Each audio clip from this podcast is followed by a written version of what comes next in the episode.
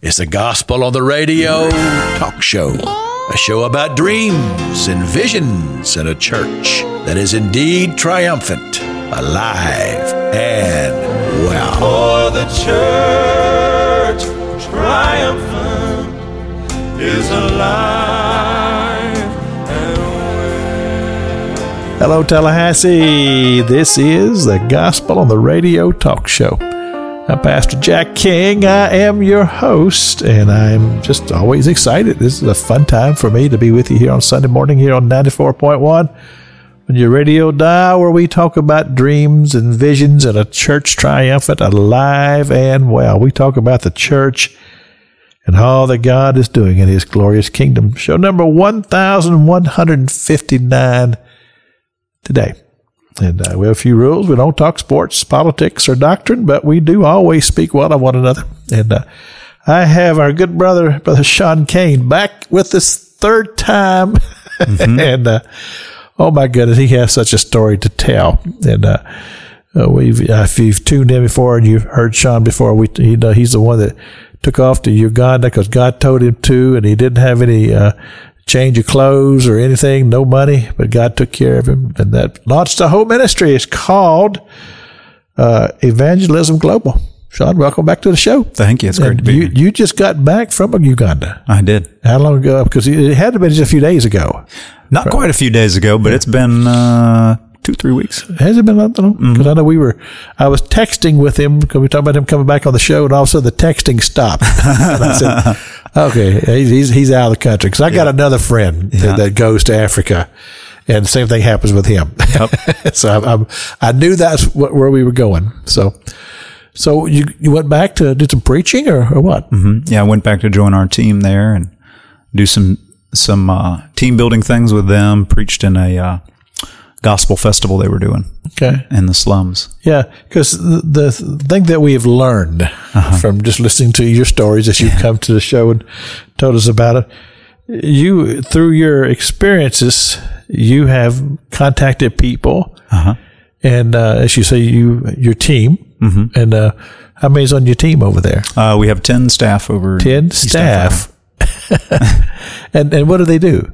Oh, uh, individually or just Well, as a team, General? Yeah. so in general, the- uh, as a team, um, they make disciples, but they they really focus on trying to bring the gospel to parts of Africa where it hasn't reached. Ah, So they go into an area that's somewhat reached with the gospel, has some local churches, and they join with them to teach the locals how to share the gospel Okay. in the villages and in the community. And then they mobilize a large outdoor event and gather as many non Christians as possible to hear the gospel. And so so teaching has a lot to do with it. it's a bit to do with developing sure. and developing uh, uh, different methods of teaching and materials and all this type of thing. And uh, is there is there a lot of technology in Africa now? More than used to be. Yeah. Not as much as America. Yeah, Yeah. because I remember when I was in Ghana, we had taken a bunch of notes with this with teaching stuff, and they, and they wanted it. I mean, and we didn't realize we didn't think about that they that they would want this material, mm-hmm. and uh, so we took a break, and they came back, and they had found someplace with a mimeograph, you know, but but they had it, they they done it somehow or another. They had all that that stuff, and they were just happy to to have it, but it certainly wasn't. Of course, this is 1993. We didn't even have computers really in America at that time. But uh, it's like say, we just thought, oh, uh, well, I used to have one here at church called a fluid duplicator where you crank it. Oh, wow. yeah. But like I say, they got it done. So, but you talk about you having a team. So they, they traveled to other countries. That's the goal. So how did, uh, it, I know transportation is a, a bit of an issue there. How did they travel? Uh, well, they we have one vehicle so far. Okay. uh, it's a van, seats uh, seven or eight, I think. Okay. Uh, but outside of that, when they need to take a bigger team, they have to rent a truck for all of our equipment. Okay. Um, they call it a lorry, a large lorry, Right. small semi. Think of it that way, or like a, think like one of those thirty foot U-Hauls, something like Okay. that. Sure. Um, and then the rest of the team, we'll usually rent a vehicle, uh, something similar to like a Volkswagen bus. But now, can they easily cross from one border to Oh, sure. another, from one country to Yeah. another? I mean, you have to have passports or anything like Yeah, that. you have to have passports, but it's pretty simple to Okay. cross from one to the other. I'm- just, I'm just, I'm, I'm picturing all this in my mind. I Yeah. mean, this team, because you're saying they go, Mm-hmm. and, then of course they're just trying to make contact with different churches and different Mm-hmm. uh, Christian organizations, but then they hold an outdoor event. Yep. Now, what would that look like? Well, uh, I guess explaining how that comes about would probably, I can hear you trying to fill in the gaps. Sure, sure. Yeah, so they're based in Uganda. And what we do when we're trying to reach either a place in Uganda or one of the surrounding countries or further is we'll send an expeditionary team meeting with the local pastors in an area we want to go. Okay. Um, once those connections are made, we begin to send some of our team that goes, uh, can go up to a couple months ahead of us, the rest of the team Okay. Okay. and they'll work with those local churches, teaching some of the local believers how to go door to door, sharing the gospel one to one, um, really discipling them in being in the area of spreading the gospel. Okay. What they'll also do is they'll begin mobilizing some of the churches to begin praying, working together, fasting for hopefully doing some event that will draw in a large harvest at once. Okay. Um, so we're, it's twofold. We Yeah. want to make disciples. We want to teach them how to do what we do. And at the same time, we don't want to wait for everyone to learn for people to be able to hear the gospel. Right. So the other thing that we usually do is we will, uh, the team there will come up with innovative ways, depending on the local culture where they're at, to mobilize non Christians to want to come. So one thing that they did for one of the last events was they put on a county-wide soccer tournament or, or their football there. Right. Right. Right. And so every village had their own team, and all of the villages began facing off against each other for a month. This Oh my tournament, goodness. countywide, every village is facing each other, and by the time it culminates, you'll have a large no, thousands will come Really? because they're there. They're one, they're hearing there's some type of gospel event. Uh-huh. So some of them are Christians. They're coming for that. They're thinking revival, Right. Others are just thinking there's something new coming, Uh-huh. so we want to go. But others are there just because this is something new. We're Uh-huh. having a tournament. This is fun. it's our own miniature World Cup. Right. So all the locals come, and what we'll like we like to do is then present the prize to the first, second, and third place winners during the event. Oh. So that it draws all the everyone there. They hear the gospel, and then we present the See, prize. the thing about it is that um, in places like that, people will come out for stuff like that. Absolutely. It's it's a little bit harder here in America unless you got beer. If if you got beer involved in it, then you'll get a crowd. I mean, I've I've just observed that. Well, you know, we are the entertainment capital of the world. So if we're competing with Florida State University to bring people to a football game, it's just Right. It's right. probably not Yeah, You happen. probably want to plan your events Uh, yeah. around something like that. Uh, exactly. But, but but over there, people will come to things like that, and it's a, it's an excitement as such. But now, the uh, place in Uganda, is it a lot of Christians, a lot of Muslim, and how does that work when you're when you're doing some type of a Christian event? Or is or is, is that cool?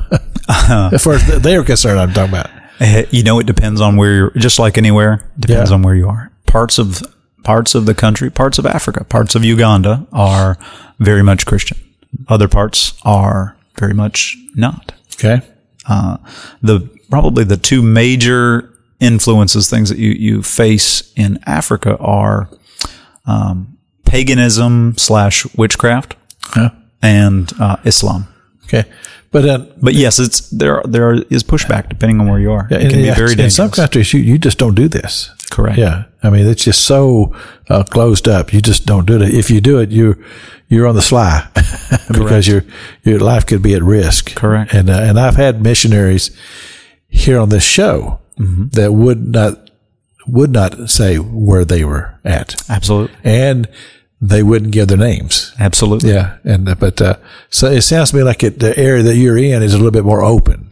To Some of the areas, some of them I'm also I've also not mentioned on this Okay. radio. yeah.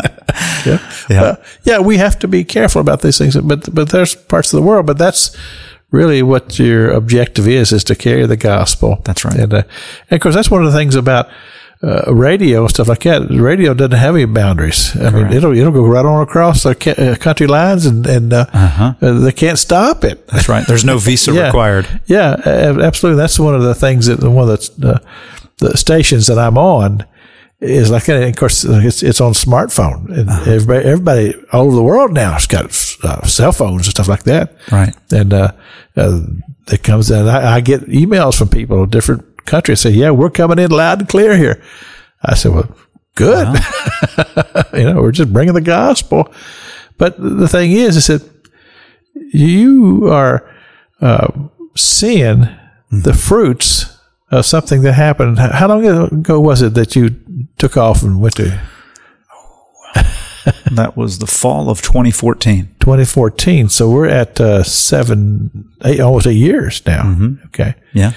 And I'm just, I know that uh, I mean, you've told the story here, but I'm just thinking there's people who are who have tuned in and they've heard me allude to this thing. They, they don't have any clue. So just bring us up to speed. Go back and tell the story a little bit. Yeah. Okay. Yeah. Uh, so I'll, I'll give the shorter version this Okay. time since right. we've given a longer Right. version is that uh, I got saved uh, in fall of 2020, uh, 2012. Okay. September 23rd, 2012. And not long after that, the Lord gave me a calling to ministry as my main focus and told me, Sean, one day you're going to go to Africa and you're going to do these big events with lots of people hearing the gospel. I said, I have no idea what that is or how to do it, but okay.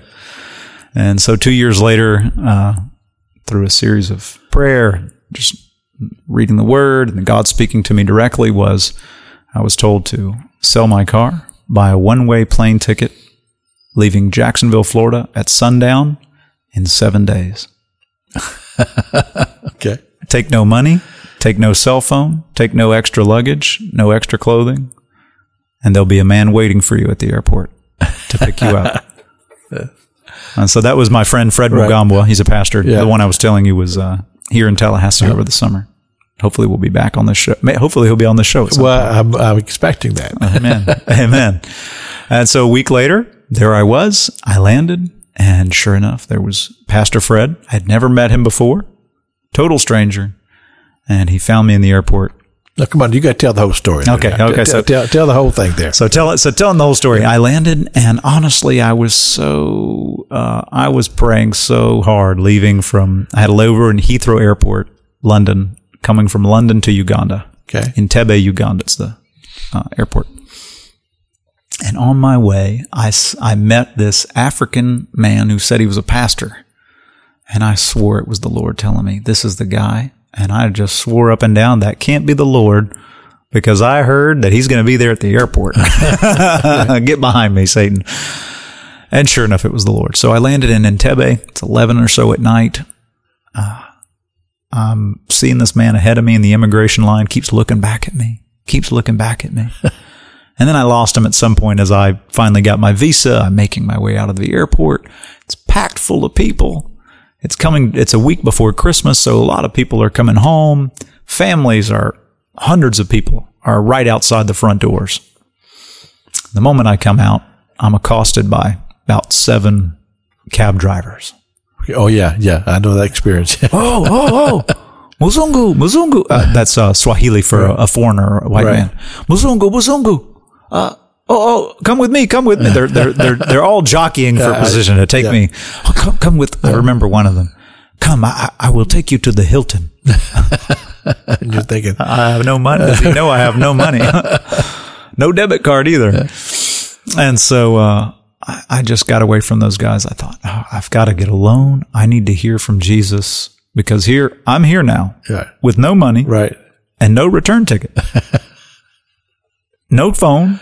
No way to, n- there's no option. If Right. God doesn't show up, I'm stuck in a foreign country with nowhere to go and nowhere to get back.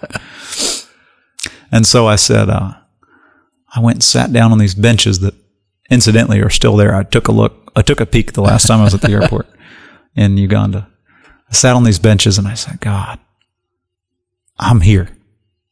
You asked me to come here, I'm Right, here. And I heard very matter of factly, stand up. Okay. I stood up. Oh, yes, sir. I stood up.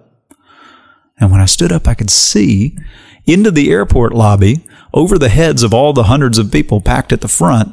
I could see in the lobby was empty except for one man, and it was Fred Mugamba walking around, looking around corners, looking around this, down this hallway. He's looking for someone, and I realized that's him.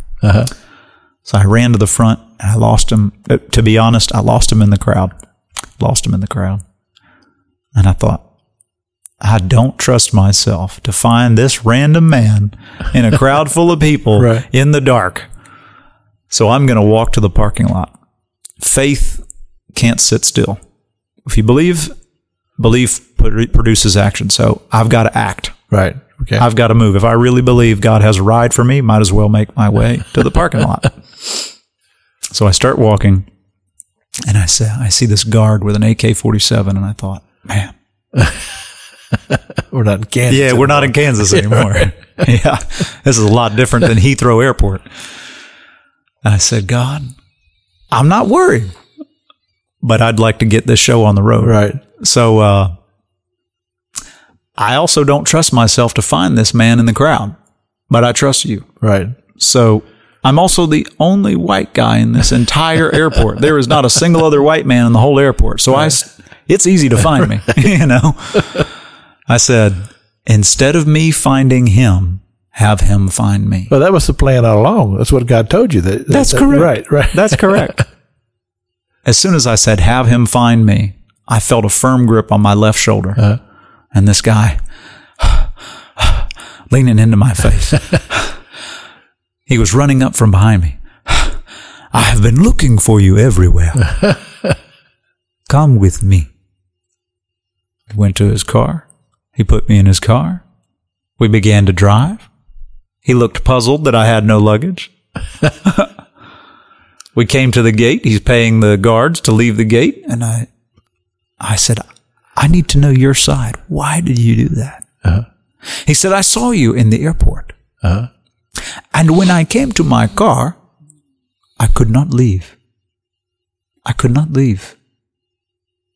And then Jesus spoke to me and told me, go back and find the Muzung and bring him to your home and give him a place to live in Uganda. And And I did.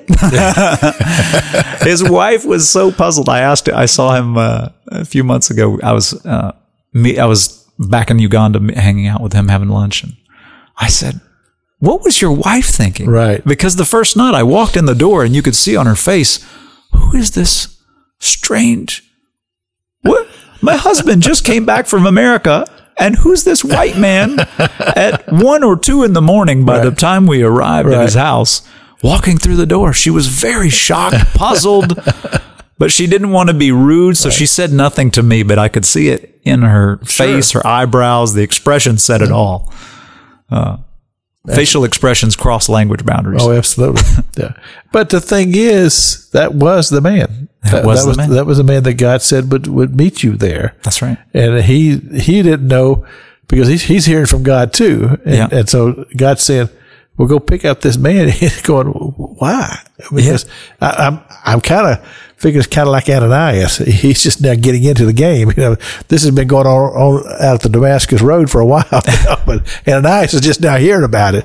I think he was kind of that way too. He's just now. He's just now okay. God's just speaking to him now. Yeah. is that he's part of this plan Yeah.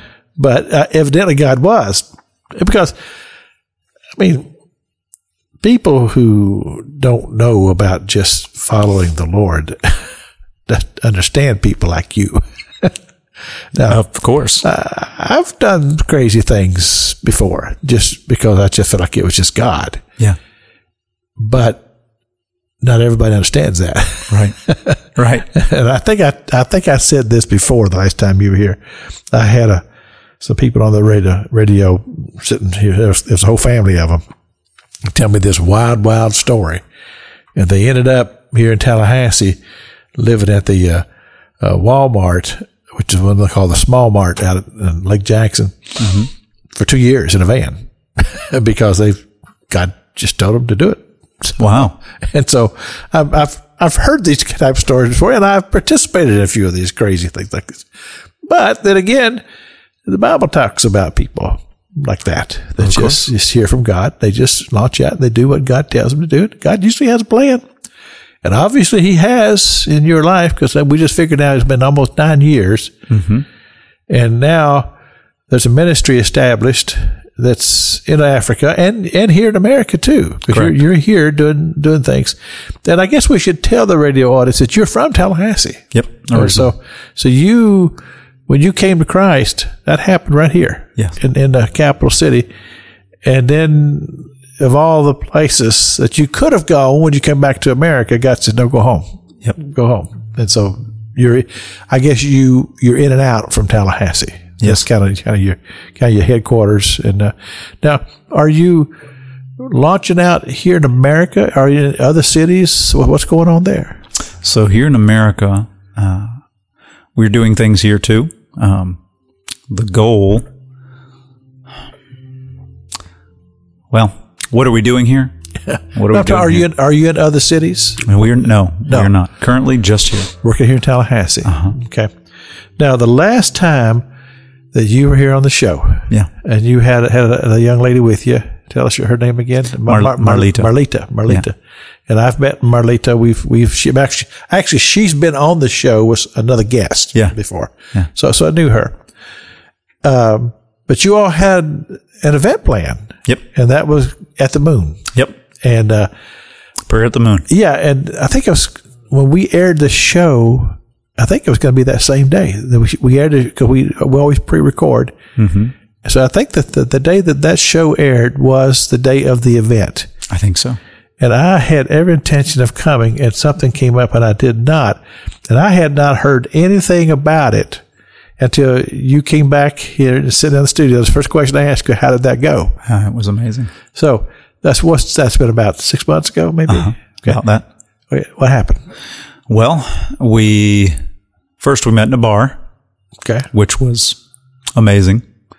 Um, we That- had the bar at the moon. and the bar at the moon. Okay. Yeah, the moon is a nightclub. Yeah. Uh, we had a lot of pushback. Well, not a lot. We had some pushback, OA A and P store. I remember it very well.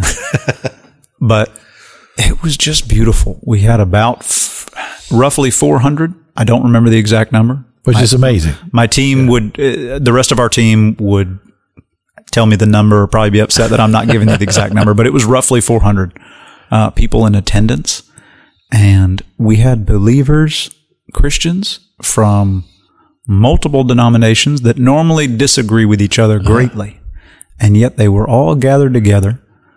And at multiple points during the night, they were breaking out in groups, holding hands, praying with each other for the city, for the nation, for the lost, for gang members, praying for drug addicts, praying for prostitutes to be saved, praying for violence to end, praying for unity in the body of Christ.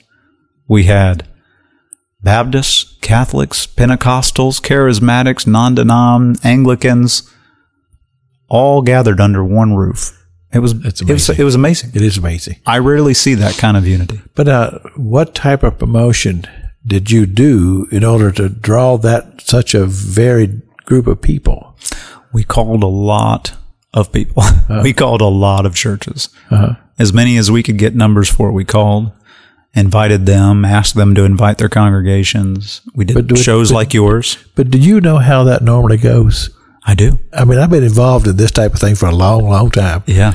And and I just I know just how difficult it is to get something like that together. Yes. And uh, when you tell me 400 people of denominations all across the city, that's nothing short of a miracle. It Agreed. really is. I mean, like, Agreed. like I say, you're talking to somebody who who, who's- who knows. I know. now, I mean, I do this radio show every week. Now, sometimes I have guests, sometimes I don't. But just just that task of, of finding people to come be on the radio show, um, I've, I've I've got my experiences, and some people they want to know everything there is to know about me. Yeah. And I tell them, I said, look, the show's not going to be about me. It's going to be about you. because I tell people, and people ask me, well, what, are we going to talk about? I said, we're going to talk about your passion. Whatever your passion is for ministry, that's uh, that's our topic for the day. But but still, uh, people are very very suspicious a lot of times. Uh-huh. And, uh, and then they want to know, well, what denomination are you? I said, it doesn't matter what denomination I am. I, I believe in Jesus Christ as my Lord and Savior. Because if I told you the name of the denomination I'm with, you've never heard of it anyways. so, but, but I said, what, what uh, happened there? Uh-huh. That's really phenomenal. It really is. And, uh, so you, you told me a little bit about it before we started the show. So tell me how, how the format kind of went. So the format was uh, because we understood they were going to be Christians from multiple streams of Christianity with different understandings of how to pray, uh, different levels of experience in Right. praying. Some of them may be old believers, you new believers. Yeah. And, and let me just interject. Yeah. Tell, them, tell them about the agreement. Oh, the agreement, right. So uh, we had different formats for prayer, but for those who would be on the stage with a microphone, they were required to sign a statement of faith on some basics that most Christians should be able to agree upon. Right. um, the essential Right. essentials of the Christian faith, and uh, if those if they signed off, then they could speak from the microphone. Right. Mm-hmm. And and you had all these different denominations and different things, and they agreed to, to Yes, we had Anglicans, Baptists, Pentecostals, Charismatic, non-denominational, and Catholic priests sign the statement of faith. That's amazing. I double checked and triple checked everyone because I was shocked that so many people came together yeah. in agreement. Yeah. was And so, so um, general atmosphere. What was it like? Peaceful. Yeah. Peaceful. Remember, remember, one of us is going to have to talk here. Yeah, it was. well, you- you're catching me with some good Yeah, I know, questions. I know. Peaceful, I think, is the best way I could describe it. Wow.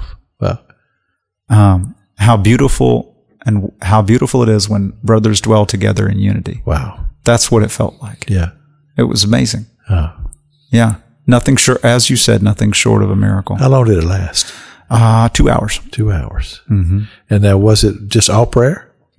Mostly prayer, Okay. mostly prayer the whole time. Prayer. We mixed in some worship in between, But there, was, no speaker, no no featured speaker. there was no featured speaker. You, did you have a, a, a musicians? I guess. So we had musicians. I think the thing that everyone loved the most was that we intentionally, and I let the pastors know ahead of the time about this, and gave a plug beforehand to let everyone know we don't want to dishonor anyone, but during our the event, we were intentional to not mention a single person's name really, nor their ministry.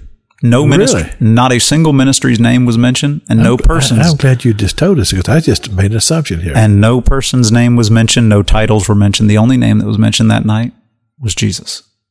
wow. We invited pastors up and did not introduce who they were or where they were from or what church. They just came up, they led a prayer for about a minute or so. I would take the mic back, mic back and instruct the believers in the congregation to grab a partner if you're comfortable. And we're going to take a few minutes and you, all of us are going to pray together for the gang members in Tallahassee to be saved. Or now we're going to take a few minutes to pray that there's reconciliation among the churches. Wow. But not a single person's name was mentioned. But now, were there prayer topics assigned? There were topics. So, Correct. so, so in other words, when this person come to the microphone to pray, they understood they had a topic to pray. and and you had given them a piece of paper or something. Mm-hmm. So so you would you just hand it to them as they come up? I let the pastors know ahead of time. Okay. This is the topic you'll be praying on. Okay. You're going to lead everyone in a prayer on this topic that they can amen your prayer. Right. And then we will break into a time for them to pray individually or in groups. And that's the way the whole format That's went. the whole way the whole night. format went. So basically, somebody would, uh, somebody who would be, you might say a minister, a minister Yeah. of some sort. Uh-huh. They knew what their their topic is. They're coming up to the platform. They're praying for a minute or two, Yep. and then they're stepping down. And then you've got a, a time of corporate prayer over the same topic. Correct. And and uh, how many topics were there? So we went through, uh, I mixed two formats together. There's a passage uh, where Jesus says, Go into Jerusalem, Judea, Judea, Samaria, and to the ends of the earth. Right. Uh, we took that format to mean we will pray for our individual lives, then our area, Tallahassee, then Samaria, the people we don't want to talk to, the Right. people we would normally avoid, Right, right. which is why we prayed for gang members and prostitutes and people that the good, nice, good, clean people might not want to go around. Right. We wanted to pray for them. And then we prayed for the whole country. And um, uh, we followed a format uh, called uh, Acts. So the goal was off of Second Chronicles. If my people who are called by my name will Humble themselves. humble themselves, seek my face, then I will hear from heaven, heal their land. So we realized we need to gather believers. We need to be in repentance. We need to pray. And it can't just be the leaders. It needs to be my people, all of my right, people. Right, right. So how do you get believers from different cultures, different backgrounds, different styles of prayer, and some of them different knowledge levels of how to pray? Some of them may have no idea how to pray. How do you bring them into one room, get them on the one accord, and also use that time to teach them how to pray? Sure. because some have no idea how to pray. So we followed a format of using uh, liturgy, leader led prayer, and also individual prayer and group prayer, two or three. Okay. And so we followed a, uh, an acronym called ACTS adoration, confession, thanksgiving, supplication. Okay. Meaning worship, confession, repentance, then thanksgiving, thanking the Lord, then supplication. Okay. Then we began asking Him to do things. But of the liturgy, who did that? Oh man, that was beautiful. So the liturgy, uh, eventually we phased out the liturgy. We began with liturgy because it's the easiest. It has the lowest bar- uh, barrier to entry to learn how to pray. You can just read off a page. Okay. And so for adoration, we began with a liturgy of adoration where one of our leaders would read a portion and then the audience would read a response. Right, uh, So that was led by um, Bill Krisner, Father Bill Krisner, who is a Anglican priest, Anglican pastor at St. Peter's. okay. And then uh, after that, or along with him, we had a local Catholic priest, uh, Father Tom, I believe. Um, he'll forgive me. I hope that I can't remember. but like I said, we didn't. We never Right. mentioned so anyone's even, names. even when they were doing the liturgy, they nobody one's knew who they were. no one knew who they were. Yeah. But I, I both think of that was them- really a good thing. The the two of them Yeah. led the liturgy together. They tag teamed the Catholic and the Protestant pastor. Wow. Tag teamed leading adoration to Jesus. Wow. So, so that was beautiful. One would read, then the congregation would read, and then the other would read. Correct. Huh. That's that's really good. It was amazing. The, the Lord just gave this to you, didn't He? How, Yeah. how, to, how to lay this thing out. Yes. Had to be. because it's inspiring just hearing what you're what you're telling us here. Now, what about attire? What, what were were the different were the different like uh, the Catholic and the uh, was anybody wearing anything that would identify them to as to who they were? The Anglican and the Catholic were. Okay, They were wearing their uniforms. okay, and the collar And the collar. Okay, so it's, okay, okay, and, and that's an interesting thing. You know, uh, people say, well, should should Protestants wear the collar? Sure. and that's that's a little bit of a controversy. Yeah. And I know even in our organization, some of in some of the bigger cities, some of our pastors will wear a collar going to some of the big hospitals. Okay. Okay. But one of our pastors, Uh-huh. this has been years ago, he got convicted to wear one. Now we're Protestant. We're very, very Protestant. Sure. okay. Sure. And uh, we were at a, a, a pastor's uh, church growth seminar in, in uh, Unicoi, Georgia. I remember this. And uh, we had about 35 pastors in a line going up to, to the, the chow hall to, to get food. And so I just walked up to this brother and I said, Brother, I'm just curious. I said, Well, why, why are you wearing a collar? And so this is what he did. He said, Now, you see those people sitting over there eating? They were not part of our group. Yeah. He says, now, how many ministers do they see? We got a line of 35 pastors. He said, now, how many do they see? Huh. And he said, well, you, because you're the only one that is a, that has an identity right. as pastor. So he said, well, there's your point right there. and I thought he made a good point that, that it, the visibility yeah. of, of the, of the clergy in the community. My Anglican friends have made Yeah. the same. Yeah, and, and you, just like this, like somebody's out there and they, and they're in trouble some way or another, and there's Mm-hmm. a plainclothes policeman over here, and here's one in a uniform. Who are they going to go to? The uniform, of course. because they, they know that's that's the, the Yep. identity. Of course. So so uh, in other words, in the crowd, Yeah. of, among the congregation, Yes. they they knew there were two pastors there, Correct. even though there were many, many more. Correct. And I don't know what that has to do with anything, but I just thought I'd point it out. Yeah. I think the beautiful thing was they recognized that these two were a Protestant priest and a Catholic priest, And they were there. and they were together Yeah. and Working leading together. oh, man. If, know, the, and if the night had ended right after they spoke, yeah. it would have been a success. To You know, beautiful. we're going to do that in heaven. Amen. every tribe, every tongue. Yeah, it's in heaven. It's not going to matter anymore. Amen. But uh, no, I, it just sounds to me like it was an incredible time, and I'm sorry I missed it. And, That's uh, okay. maybe the next time you do it. There's another one on April 7th, Okay. same place. Okay. I'm going to write it on my little note right here. Planning April. to, we're planning to do it roughly every six months. Do you know what time of day that will be? I will get back to you on that. Maybe we can do a radio plug shortly Yeah. Yeah. Yeah. on that one. April 7th at the moon. At the moon. And uh, for those of you who That is a Sunday afternoon. the moon is on Lafayette Street. So it's on the corner of Lafayette and Seminole. Yep. I know it very, very well. I go by there all the time. And like I said, I used to go by there and buy pudding to take home for my wife to fix me some pudding. I remember that seven, when it was a A and P store many, many years. This is the uh, Gospel on the Radio talk show. Thank you for tuning in this morning. Uh, We've been talking, and I forgot to tell the folks who we are, but uh, hopefully people have kind of caught on by now. We've been here on 94.1, getting close to a year, maybe more. I mean, even though this is show number 1159, I've been on four different radio stations over the years of doing this broadcast. And, uh, and of course, recently, 97.9 that I was on for years, they changed formats. And so Brother Doug invited me to come over here to 94.1 because I was already doing the sing and the uh, daily broadcast. Anyway, you know Pastor King, he likes gospel music. So we're going to play a little music for you and then we'll get back to Brother Sean. This is the, Well, the sun's gonna Fevre come Quartet. up in the morning, and the joy of the Lord's gonna rise with the dawn, and sun's gonna come up in the morning. It will. And the think that I have discovered that uh, the scripture says He's the same yesterday, today, and forever. What He did yesterday, He can do it again today.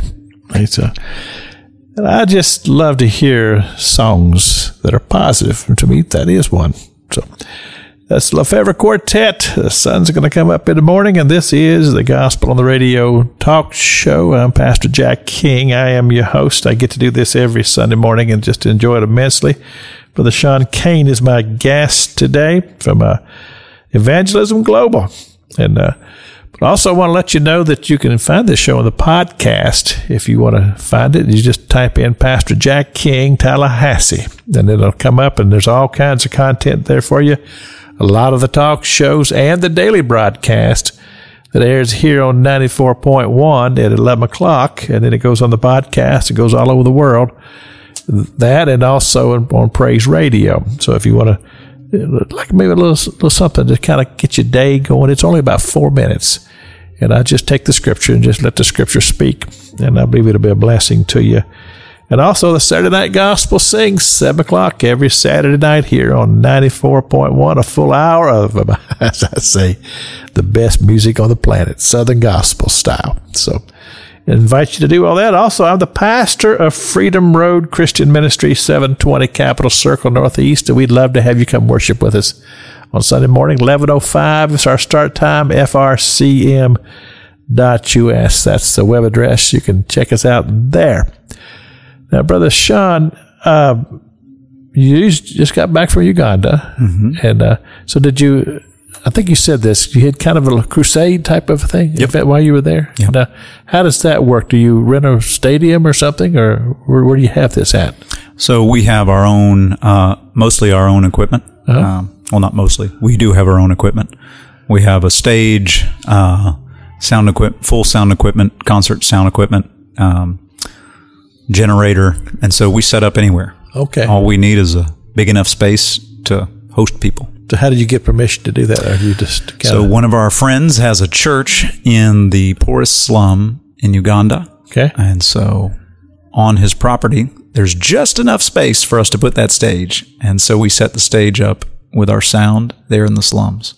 Okay. And you have a generator. And we have a generator. Because I know in uh, Ghana, they just You can't rely on the electricity. yeah they just climb up they climb up the pole, and they had these clips, and they just clip it on. oh man! I said, "Yeah, somebody's got to get electrocuted doing that. but that's what they do, and then Yeah. they they run their PA systems off of it. Oh, wow. And uh, uh, of course, I when we were there, the, we were in Kumasi. Was the name of the city I was in.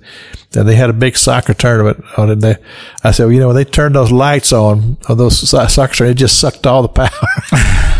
Because everybody had to turn the refrigerators off and everything Uh-huh. else. But then again, uh, it's a different life. It is. In, in Africa, it's just a different world. It is. But it's amazing how quickly you will adapt to it.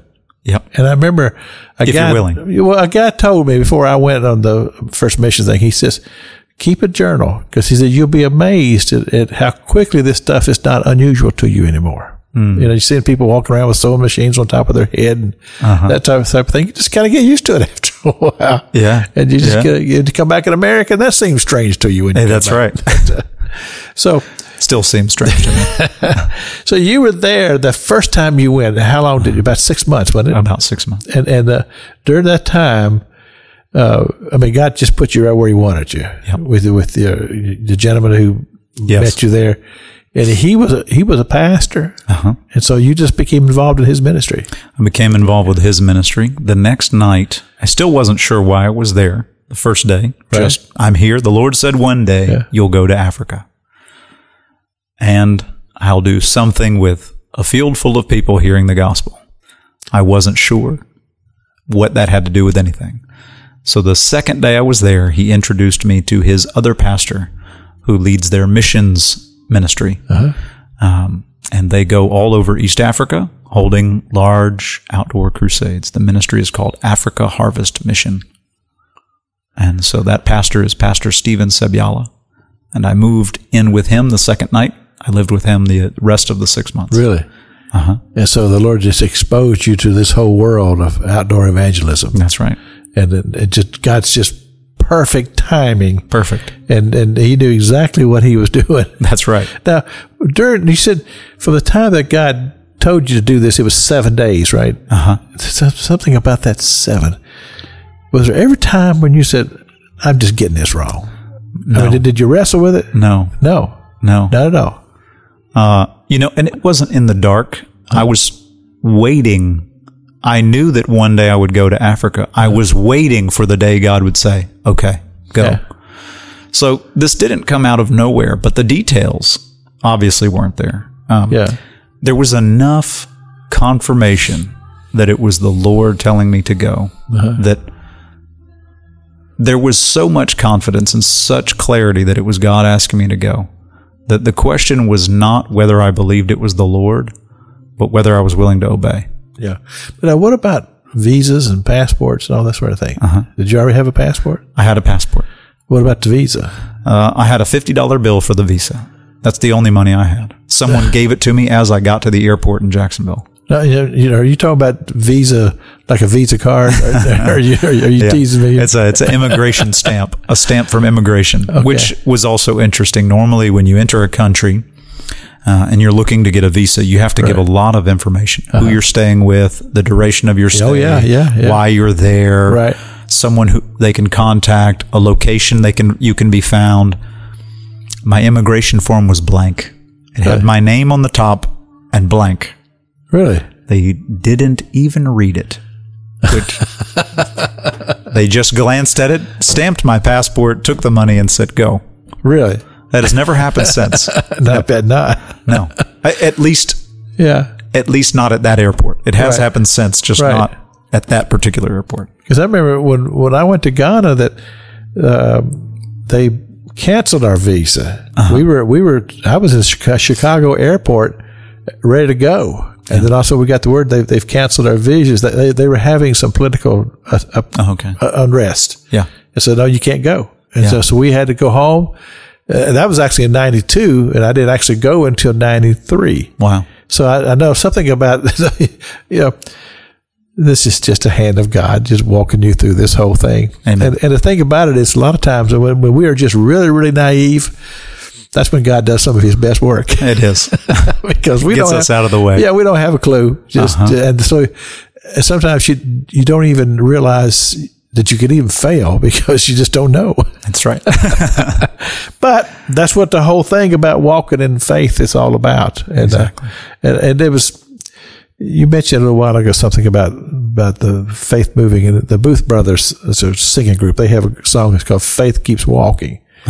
And it talks about that uh, a lot of times when you see things, you see fear and fear causes you to see, uh, the storm. Whereas in faith, you just you just keep on walking, and you don't see all of that, or you That's don't right. you don't let yourself be concerned about it. But That's right. faith, as the scripture tells us, is the substance of things hoped for and the evidence of things Not seen. not seen. Correct. We want to see it, though, don't we? Correct. But it's amazing, and that's why I wanted you to go back and tell the story again because people That's who are good. just just tuned in, they said, "Well, what, what are they talking about?" Now you've heard Yeah. the story. Now Sean is here, back in America. He goes back from time to time, and he's establishing ministry. Mm-hmm. What other things are going on here now? yeah. So here, I'm working with other ministries to help disciple people, Okay, um, how to follow the Lord, how to be a disciple of Jesus, um, how to follow the Lord, and how to raise up others has been our main focus here. Uh-huh. Bringing people to Christ, but teaching others how to bring someone to Christ. do you have a team here? a small team, A small team, and Mm-hmm. these are made up of what? mostly volunteers. Volunteers Uh-huh. who have they've met you. They feel good about what you're doing. They they they want to be a part. Correct. and that's that's casting vision That's right. and, and faith. It's just you just well, okay, God, you'll bring people together to be a part of what I'm doing here That's right. as uh, as as we go along. That's right. And uh, a lot of times, the people who are going to be a part of your team, some of them are- they're not even saved yet, and they'll get saved under your ministry, Yeah. and then got to got to raise them up and got to use them Yep. to do that. Yeah.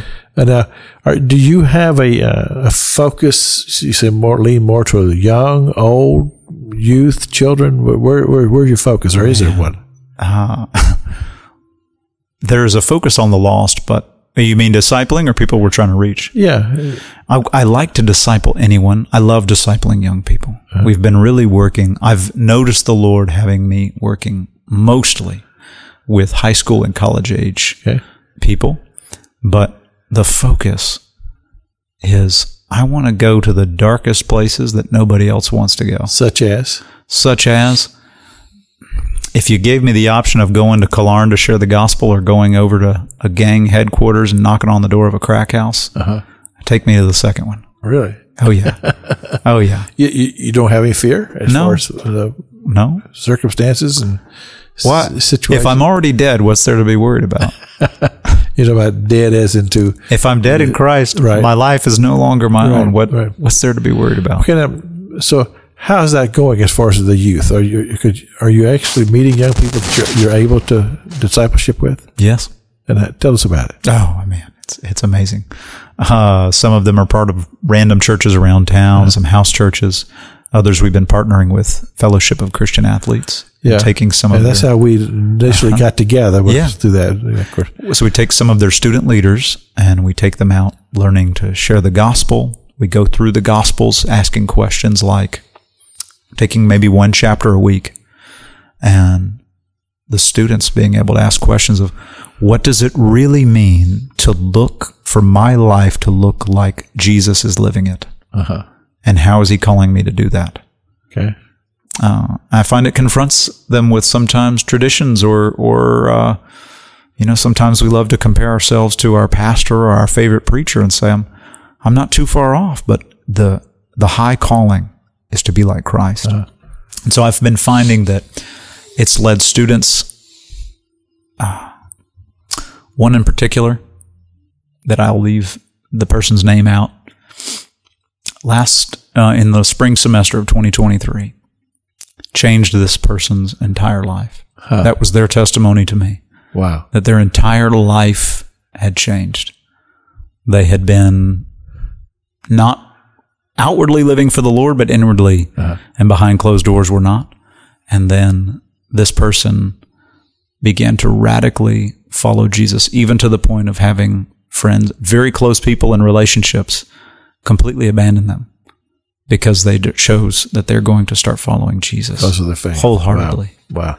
Yeah. Now, where do you meet with them at? Wherever there are people who don't know Jesus. Uh-huh.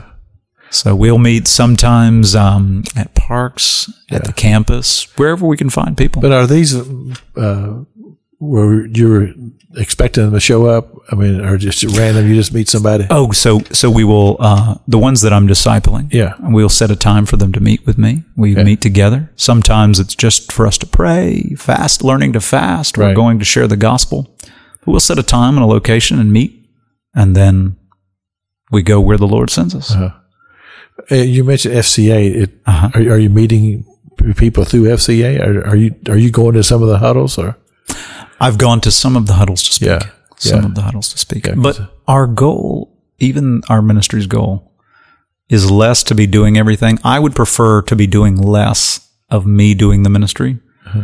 The goal is really that to take some of these students that they would be at the huddles and leading the huddles and so through your discipleship, working with Yeah. them, encouraging them. yeah.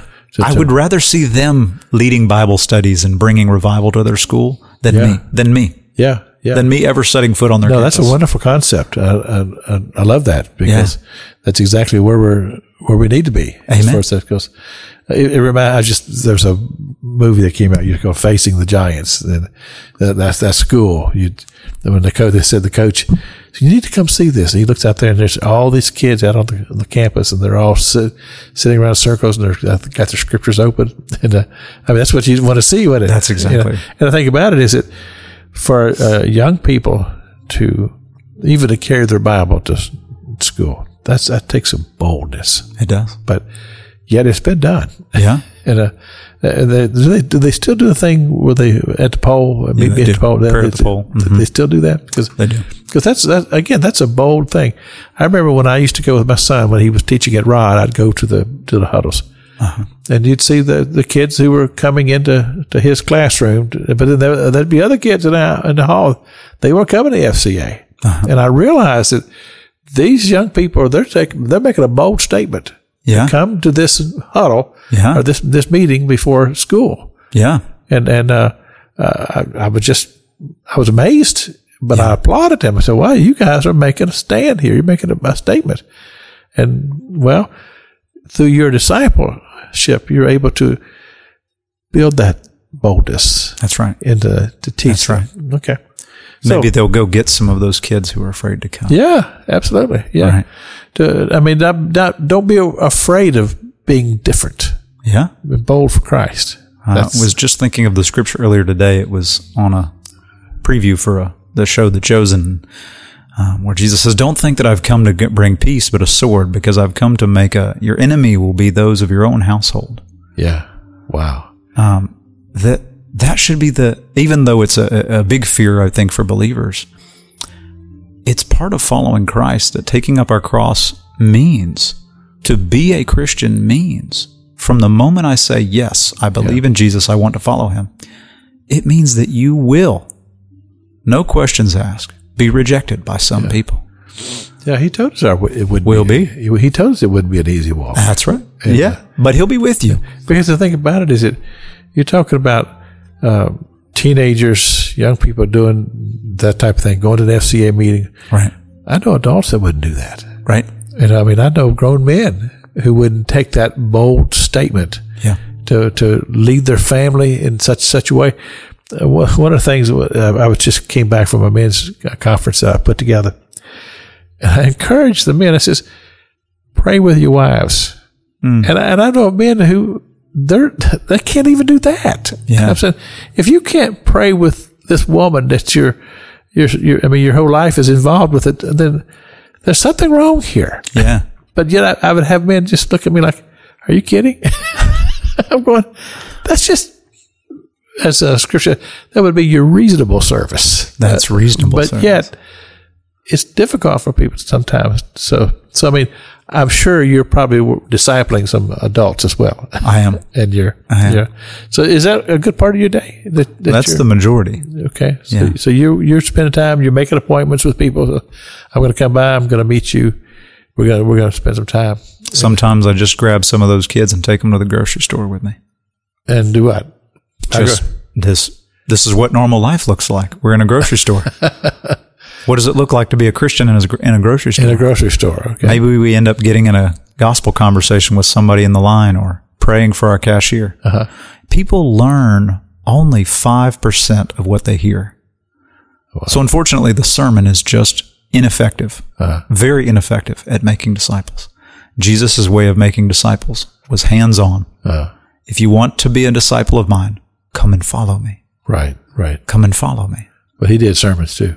He did sermons, but his sermons were rare. Uh-huh. His sermons were rare, and his way of teaching was hands on. Yeah. Well, Seventy percent. Someone remembers seventy percent of what they do hands on. well, I'm, I'm I'm aware, and I'm one of those. Yeah. Uh, just a lot of times when I I hear a sermon, I'm asking about now, now what did I get here? And that, that may be a few highlights, Right. But I'm sure I didn't get the whole thing. So I agree with your point. Sure. But I also know this is that if we don't come to a place in our own society that we're willing to make those bold statements, we're going to see the, unfortunately, the Christian faith continue to decline. Of course. And, uh, and, and the whole, we, when we pray for rev- revival, yeah. we're, we're actually just saying, Lord, bring that boldness back Amen. to to the to church to Christians that we're not a as, as the apostle Paul says, I'm not ashamed of the gospel, Amen. and I'll preach it and proclaim it wherever I go. Amen. And, uh, It's the power of God to salvation everyone who believes. yeah, yeah. Well, but brother Sean, you're always uh, fascinating to listen to, and uh, and I appreciate you are. That you are willing to come and be on the show with me. And I don't, I don't, I don't have to twist your arm. You know, No. as long as you're in the country. It's a pleasure. But we always do close the broadcast out with prayer. And uh, Father God, I'm just asking that, uh, Lord, you just bless this man, that you'll just bless his work and, and the, the calling that you've laid upon his heart, his willingness to go and discipleship and do what you ask him to do, Father God. I just pray, Lord, that your blessings would just flow through him. Many hearts and many lives will be changed and people will come to faith. And Lord, we give you the glory and the praise. And Father, we do pray over all of our pastors here in our city. We pray over our churches. We pray, Father God, that there would be peace. There'll be peace in this world, peace in America. Father God, help us, Lord, as we're in this season of election. God, you help us, Father, I pray. And Lord, we do pray for peace in the city of Jerusalem. We pray for peace in Israel. We pray these things in Jesus' name. Amen. Amen. Brother Sean Cain from uh, Global Evangelism Global. Evangelism Global. Yeah. Thank you so much for coming and being on the broadcast. And uh, till next Sunday morning, may the Lord bless you.